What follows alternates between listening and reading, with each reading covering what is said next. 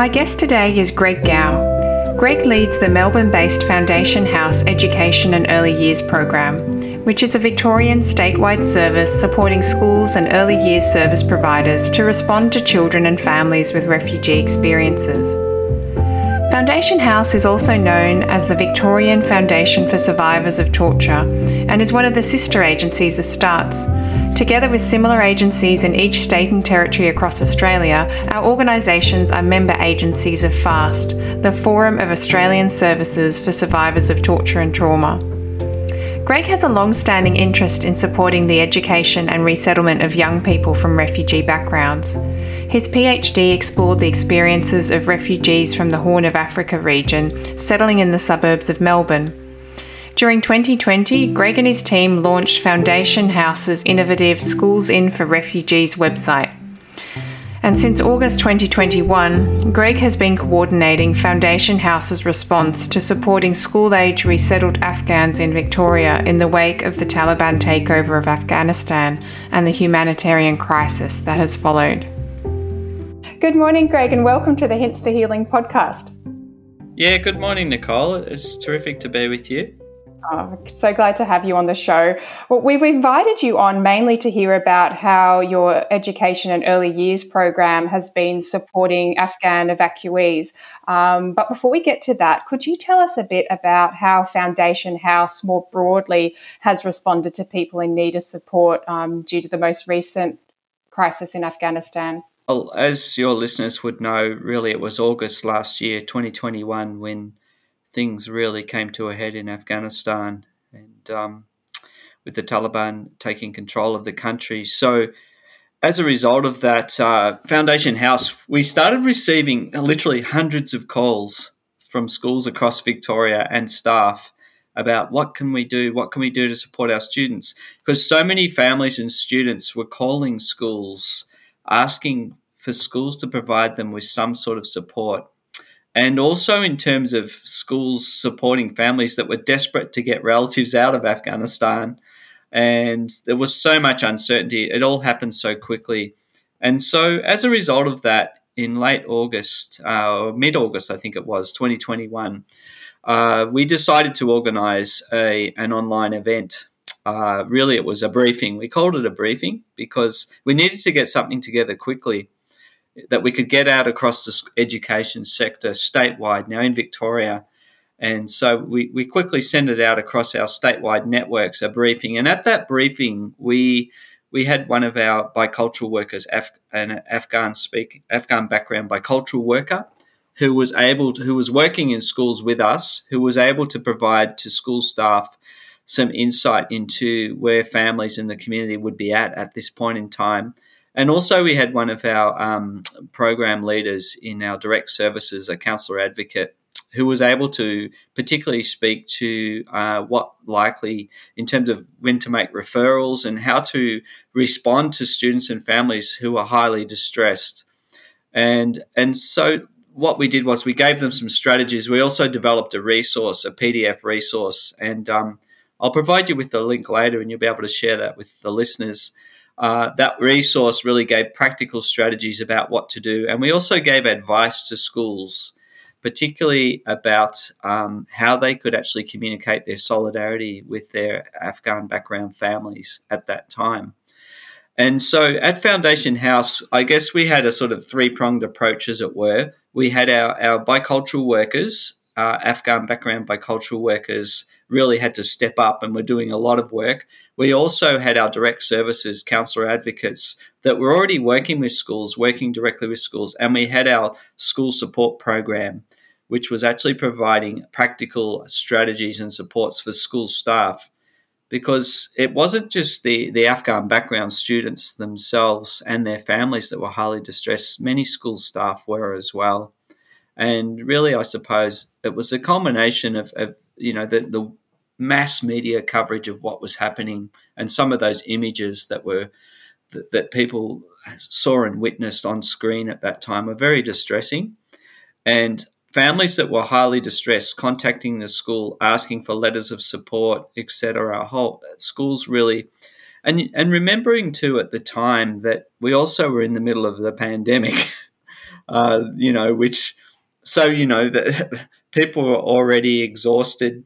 Um, you know, it was almost sort of two two prongs. You know, there was the crisis in Afghanistan and the COVID crisis, and in Victoria at the time, we're in we were just heading in and out of lockdowns. So students were doing remote learning. So really, uh, we needed to get something happening quickly, and it was actually quite astounding. We had over a thousand people register for the briefing uh, within 24 hours, and um, to the point where we didn't have the capacity on, on on our Zoom license to cope with that larger an audience. So, so what we did was we recorded the briefing, and uh, we made the resource available as a PDF downloadable on the Schools In for Refugees website. And um, yeah, it was looking back now, you know, it's like a lot of things when crises happen, you hope that you're prepared but really it happened so quickly and we just needed to get organized. And we were quite astounded at the widespread reception and, and um, across schools right across victoria. And we actually had quite a number of schools in um, new south wales that also had staff that registered for the briefing um, particularly in the metropolitan sydney area southwest sydney um, so yeah, we were we were quite astounded. It wasn't just Victoria; it was also New South Wales and some other states as well. So that was back in August. Yeah, it was a remarkably swift response from Foundation House and very multifaceted, as you say. It was really remarkable. So that briefing was that mainly attended by educators, um, or was it broader in its attendance? So really, I would say that the vast majority were. Um, uh, uh, were teachers overall, but we had quite a number of wellbeing staff and also mental health practitioners in schools and school leaders. So it was quite a broad audience at the time. And we did subsequently do another briefing, which was particularly for school leaders. Um, and that followed, I think, about four weeks after that.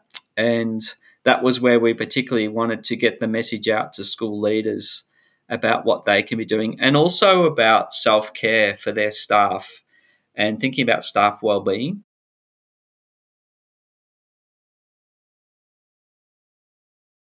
Crisis in Afghanistan, um, staff well-being was really important, and it wasn't just about you know prioritizing well-being of students and their families. It's also about prioritizing well-being of staff and in particular the um, bicultural staff of Afghan background.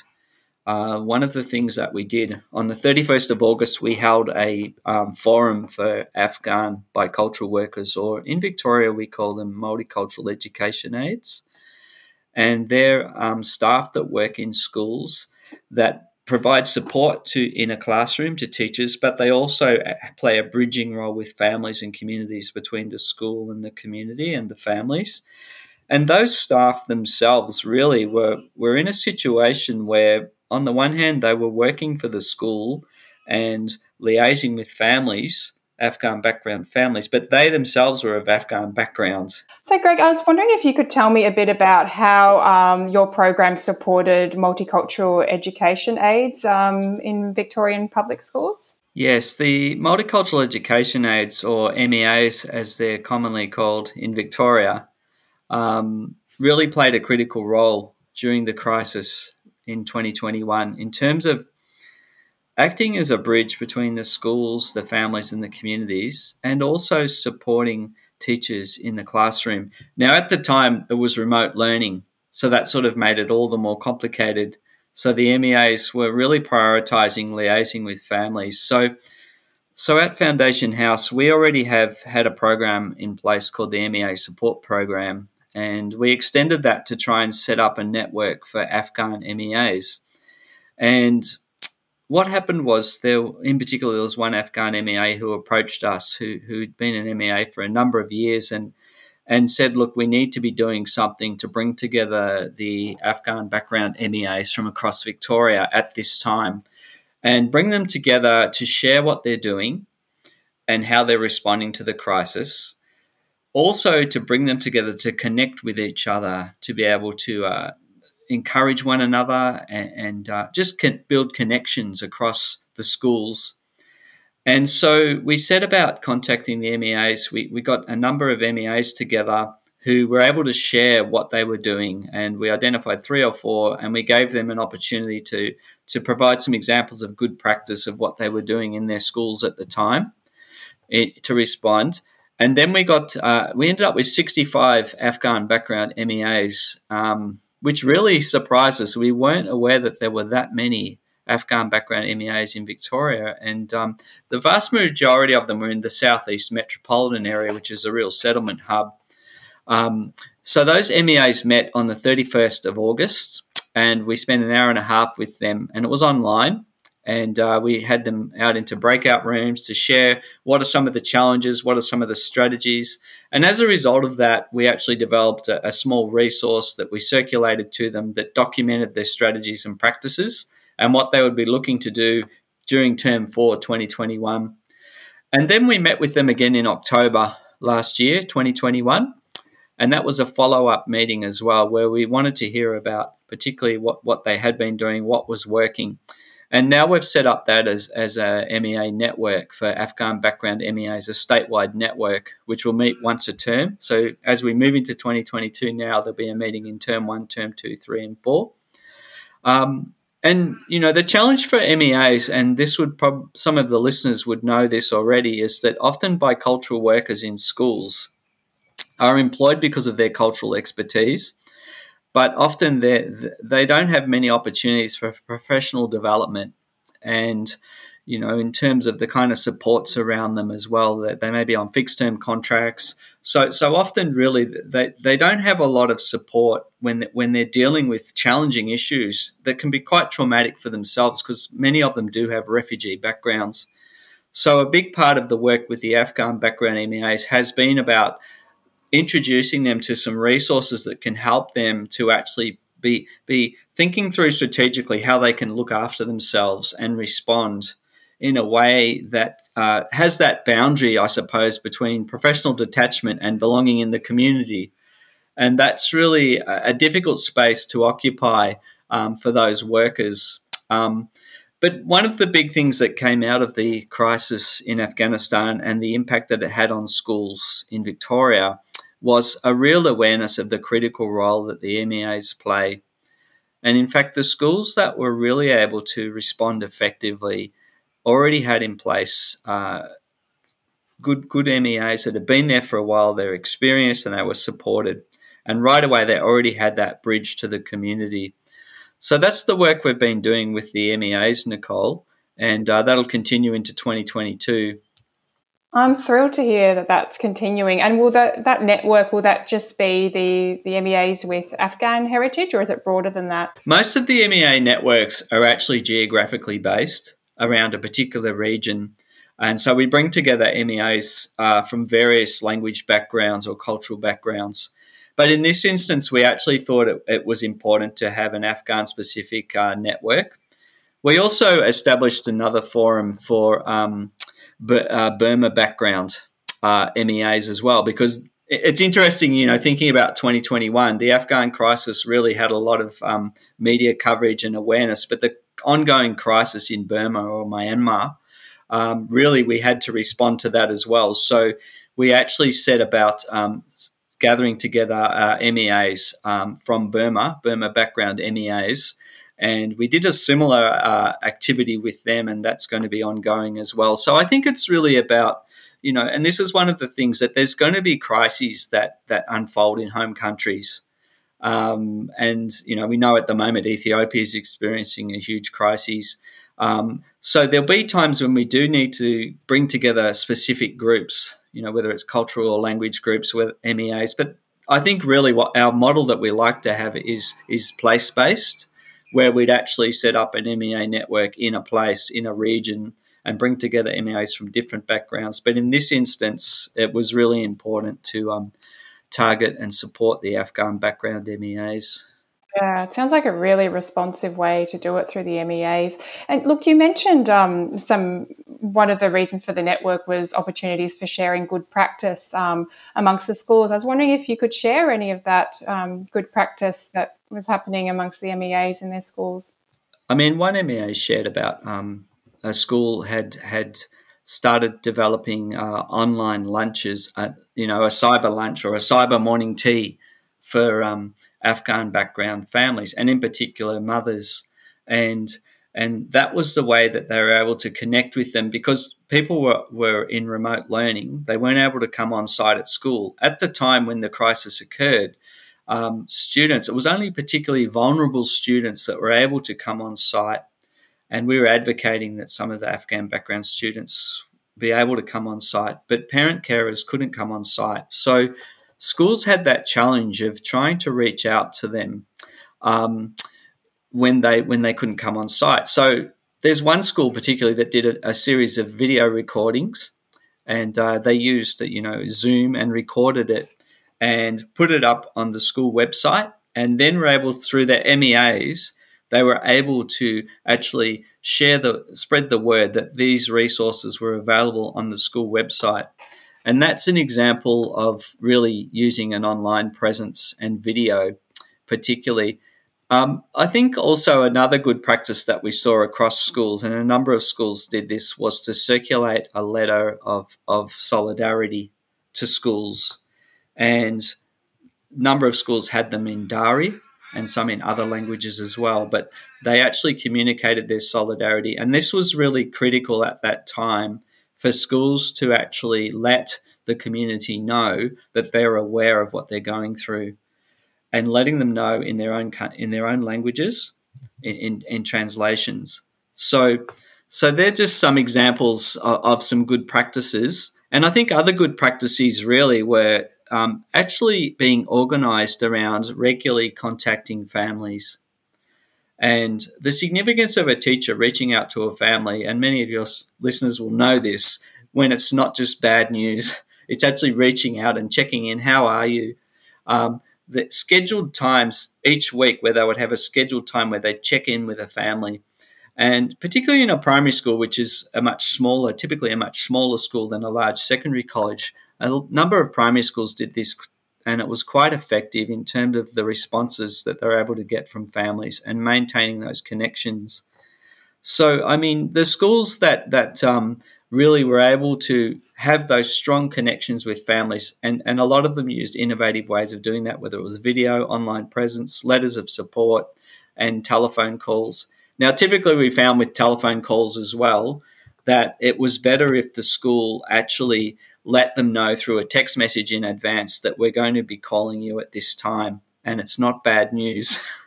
we just want to see how you are. And that then when the parent carers receive the call, they know they know what it's about. They're not fearful that, that their children are in trouble or anything like that.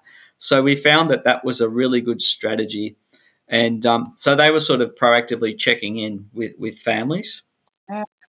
There's some great examples. I was wondering what you heard about how schools um, mitigated the risks of vicarious trauma for teachers and especially um, Afghan staff members making those phone calls what we encouraged schools to do was to nominate uh, somebody who was part of school leadership to proactively check in with staff members and also creating a buddy system amongst school staff um, for check ins and debriefing. So what that means is you'd have school staff that, that were able to to actually almost like have that buddy system where they would connect in with an with an Afghan background school school staff member, for instance, check in, how you're going, doing some debriefing, and in that way, putting in place that those sort of support structures. Um, because if you're going to get, as you've mentioned, staff to ring in, ring up families, um, MEAs, bicultural workers to ring up families, or even teachers to ring families with the bicultural worker next to them, then you need to actually provide support for that person making that call in terms of checking in with them, debriefing. And so we encourage schools to do that. And um, that was really one of the main ways that we did that. We also used a resource called the Over Involvement, Under Involvement Continuum, which is really a resource about the ideal zone in terms of a good balance between um, professional detachment and empathy and, and connection, and how staff can actually stay in that. And we worked with some schools around practices that they can do to stay in that ideal range. And because often we see with this over involvement, under involvement continuum is that staff can tend to gravitate towards over involvement over identification, taking on responsibility for the families, for the communities. And what often happens to that, that leads to exhaustion and then that can lead to under involvement, which is a natural response in terms of setting up boundaries. You know, I can't cope with this anymore and becoming under involved. So the, the goal is really to, to support your staff so that they can actually stay engaged with families, but they can also have some forms of, of professional detachment. So we did quite a lot of work with schools around that as well. Oh, that sounds great. Uh, Greg, maybe we can have that in the show notes as well. Yes, yeah, it's a resource on Schools in for Refugees website. We have that downloadable. Oh, we can fantastic. put the link in. Yeah, we'll do. Um, before we launch more into um, the the programs that that you ran um, late last year in response to the Afghan crisis, the online response, um, I'm aware that um, you use the trauma recovery framework uh, as as a guiding framework for a lot of your work. So, and I can put um, a link in the show notes to the framework for listeners who are interested in finding out more. But Um, most basically, the framework is guided by these four recovery goals, as you know. So I was wondering if you could tell me about, you know, what these goals are and how you applied these recovery goals to your response to the Afghan crisis and going forward. The trauma recovery framework guides all of our work at Foundation House, and as you mentioned, there are four four recovery goals, and First of all, we, we actually invite schools to consider themselves as trauma recovery environments, as providing a trauma recovery environment for their students and their families. And so, so central to this is thinking about that trauma recovery really, you know, let's put it simply, it's about the ability to live in the present without being overwhelmed by traumatic events of the past, you know, the negative thoughts, feelings, and consequences that are associated with traumatic refugee events. So, recovery does look different for each individual, and it will be and look different for everyone. So, the the Foundation House Trauma Recovery Framework really has four goals, four interrelated goals that aim to counter the impact of traumatic refugee events and to support recovery. Now, now, so in a, in in a way, it's good to think of these goals as really essentially about being a way to counter the impact of pre arrival persecution and human rights violations. And when we work with schools, uh, we use these four goals, and, and I mean the first one really is is the most basic starting point, and that is a sense of safety and control, and that for your refugee background students, their sense of safety and control has been undermined by the effects of anxiety and fear as a result of prolonged refugee experiences. So highly anxious and fearful. So, creating a sense of safety and control. And then the second one, which interrelates to that, really is about attachment and connection to others. And so these have these have been lost as a result of prolonged isolation and separation from loved ones during a refugee experience. So schools promoting attachment and connections. And then third, meaning, identity, and justice. Now, now these are particularly relevant for, for your adolescent or, or teenage secondary co- college students. And as you know, many, many young people uh, basically make meaning. Adolescence is all about meaning making. And so for refugee background students, it's all the more challenging. For instance, an inability to trust adults, a, a lack of hope for the future, a sense of my place in the world, so, re- restoring meaning, identity, and justice is our third goal. And then finally, the fourth goal is dignity and value. And this is really to support, uh, enable people to, to overcome a, a, a, sense of guilt and shame that they often have about the choices that they've been able to make in the past or unable to make. And dignity and value is essential. So, with these four recovery goals, in a school, what we do is we use an audit tool where we get schools to actually identify how they're actually supporting these recovery goals across the whole school. So central to that is the whole school approach. And, and, and that's really the key message is that supporting recovery, it starts at the reception and it goes all the way up to the school principal. That every school staff member or member of the school community has a role to play. And so in, in, in applying these recovery goals or operationalizing them across the whole school, I mean, the, the, the number one place to start is in the classroom. So we'd work with teachers around what they can be doing to support students' safety and control in a classroom. So, for instance, things such as you know a predictable environment students knowing what's going to happen, having a sense of control in the sense that they know what what they're actually doing, that the teacher's actually communicating what they'll be doing throughout the day. There's a sense of predictability. And, and a sense of safety also could be knowing that they can actually have a space where they can have a, some quiet time they can retreat to in the class if they're becoming highly anxious. And attachment and connections to others, you know, at its most basic level, is a simple buddy system that can be set up to actually support uh, students, particularly as they transition from English language school into mainstream school as well. So these are recovery goals um, at its most basic level. I mean, schools are already doing this, it's not like it's new for schools. So when it comes to supporting the refugee background students, it's not about changing everything they do. It's really about building on what they're currently doing to provide a safe school environment. And so we, we see in our work with schools in Victoria that schools that already have some trauma informed work and approach, have a trauma lens through which they work already. When it comes to their refugee background students, it's really about just extending that and, and understanding that your refugee background students do have particular needs and uh, in many ways they are quite a distinct cohort of students. And and so what what that means is understanding how you can tailor a little bit of what you do, differentiate it a bit in terms of the needs of those students around supporting these goals. So that's a bit of a snapshot of the goals, and um, we, yeah, we find it really resonates with school staff and one of the activities we often do with school staff is get them to identify what they're currently doing to support the goals.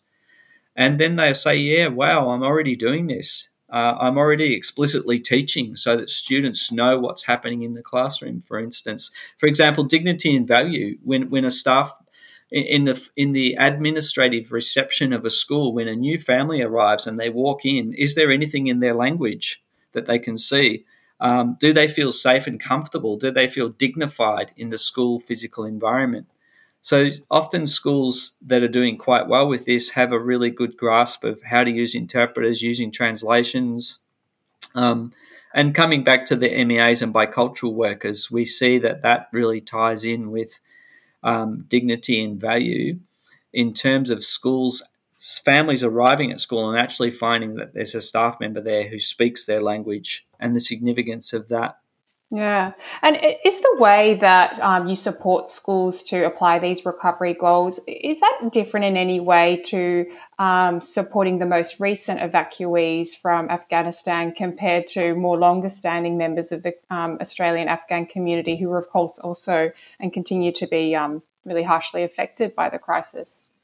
Yeah, I think that you know the, the first goal really about safety and control really needs to be prioritized with the with the evacuees. because we see that these evacuees, and we saw this as well many years ago, well, not many, maybe five or six years ago with the Syrians, uh, the large cohort of Syrian refugees that arrived in Australia, and they had such such a quick turnaround from the time that they'd left Syria and then gone to, uh, for instance, Lebanon and then resettled in, in, in Australia, it was quite quick. There wasn't many years between. And so we see that also with the evacuees, is that um, they've arrived in Australia um, and it's been quite a quick turnaround. So they're highly traumatized and and hyper vigilant. So so we we really encourage schools to prioritize safety and control and thinking about how they can actually um, right across the whole school, put in place practices and procedures that enhance a sense of safety and control. And then the second one with that too, I think, is um, attachment and connections to others. And that's really, you know, safety and control does come about through um, safe relationships, uh, feeling safe with a teacher, um, feeling that, that this is a safe environment for me to be in. So those two goals really need to be prioritized with the evacuees um, safety and control, and attachment and connections to others. And when it comes to meaning, identity, and justice, and dignity and value, they're vital as well. However, they're ones that are not necessarily immediate, you know, particularly meaning and identity and justice. That's something that, that for instance, your secondary age students can work through over a number of years. But safety and control, attachment, and connections are vital. Yeah, thanks for clarifying that, Greg. Yeah, those those two are, are the, really the foundations, but carry on throughout the whole recovery, don't they? Yes, yes, they do. Um, look, so yeah, with that as a background, could you tell us a bit more about how you were able to support, um, particularly school students, um, late last year and going into this year um, in the context of the COVID lockdowns as well? Yes, well, particularly with, with the new arrivals. I mean, there's there's there's sort of two two cohorts, as it were. There's the new arrivals that that were steadily settling into Melbourne at the time, and many of them were going into um, hotel quarantine, and then uh, trans transitioning out of that into um, moving and relocating into parts of Melbourne where there were already community members there.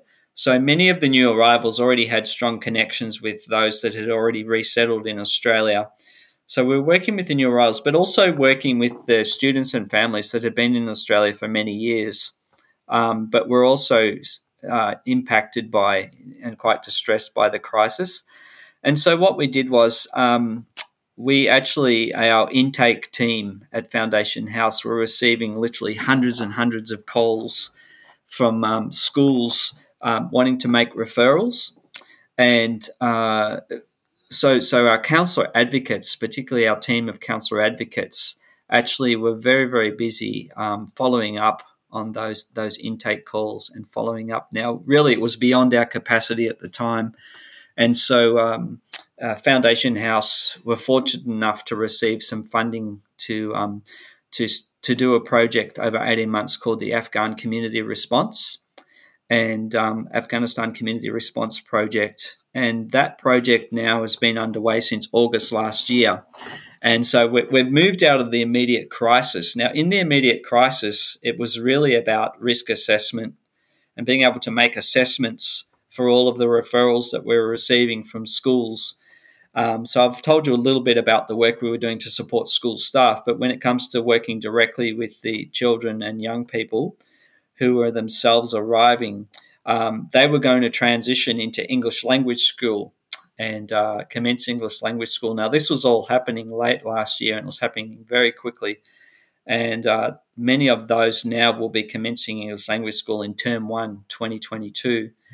But the real challenge was to actually get them enrolled, to communicate with them, to provide them with um, uh, a, a risk assessments, assessments of, of, of where they were at in terms of their recovery and trauma. So, so really, that's an ongoing piece of work, Nicole, and um, it's still unfolding as we still see um, those arriving and moving into English language school. And uh, what we expect is that m- many of them may stay in English language school for up to 12 months.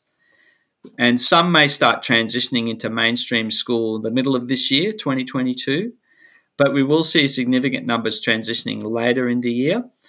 And a big piece of work that we're doing, particularly, is about supporting schools to be ready for that transition, um, where they see uh, large numbers of Afghan arrivals transitioning into mainstream schools out of English language school.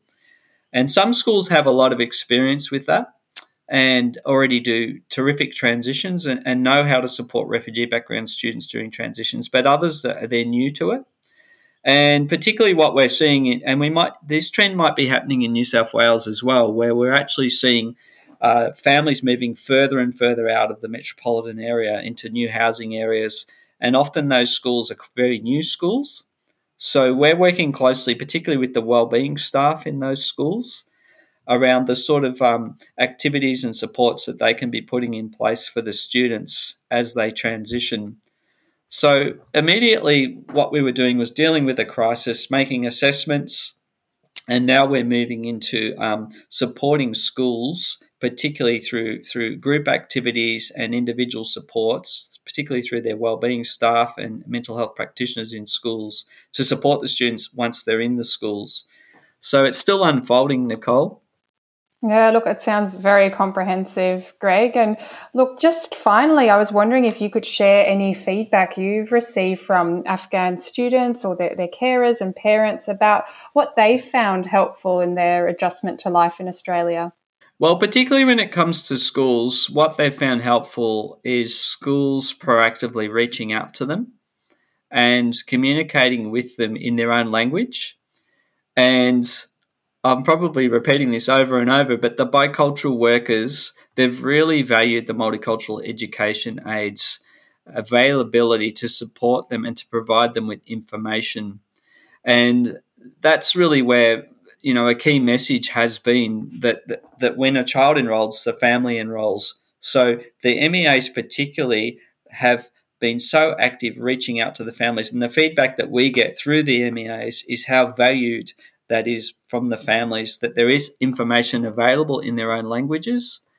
That there's also somebody that they can speak to at the school who understands their background and their culture. So I think that that's really so important at this particular point in time. And also in, in the sense of schools being able to provide opportunities for families to connect with each other. That's another good good way. You know, we have good feedback about that. The schools that have done well, families have been able to connect with other families. So building those connections, for example, Afghan background families that have been in Australia for many years and their children are already at school, they have knowledge and, and expertise that they can pass on to the new arrival families. So schools are facilitating that, and families are really valuing it. So that's almost a peer support sort of initiative that schools are doing. And uh, we've heard some terrific feedback about schools that have done that and, and how valuable it's been for families. That's great. Greg, look, before we um, wrap up today, was there anything else you wanted to add? I suppose, really, in terms of a key message, is I mentioned earlier about how everyone in a school community has a role to play in supporting refugee background students, and and no matter what your role is in a school, whether you're you know education support officer, um, whether you're at reception at admin, whether you're a school leader in a classroom, it's really about everyone contributing something small, not necessarily big things, but consistently and working together, and that it has a huge impact. And I think also just reminding your listeners that the significant role that schools play, and um, particularly those who are teachers who may be listening, is that there is evidence now that, that a, a positive, healthy relationship with a teacher is, is, a huge protective factor for a refugee young person. So I uh, just want to encourage the teachers there and I would also like to mention that our work is uh, supported by the Victorian Department of Education and Training, and just just acknowledge that as well that we couldn't do what we do without their support. So uh, thanks, Nicole. Oh, thank you, Greg, and thanks so much for sharing your and your team's impressive contributions at this really difficult time. You've certainly been um, an inspiration to us and our, our work at STARTTS, and yeah, thanks for sharing with us today. Talking to Greg, I was particularly impressed to hear how multifaceted Foundation House's response is to supporting school communities affected by the Afghan crisis. The support they offered to bicultural workers in schools, the MEAs, was particularly comprehensive. And I thought he shared some great tips on communicating effectively with parents and carers, like his example of the importance of texting a parent before making a phone call to reassure them and also how he highlighted the impact of schools communicating their solidarity with a community at times of crisis. If you found this podcast helpful to your practice, we'd greatly appreciate you leaving your rating or comments on your podcast listening platform. This helps our work reach more educators, which in turn helps the students and families we all support. Thank you so much for your contributions and take good care of you.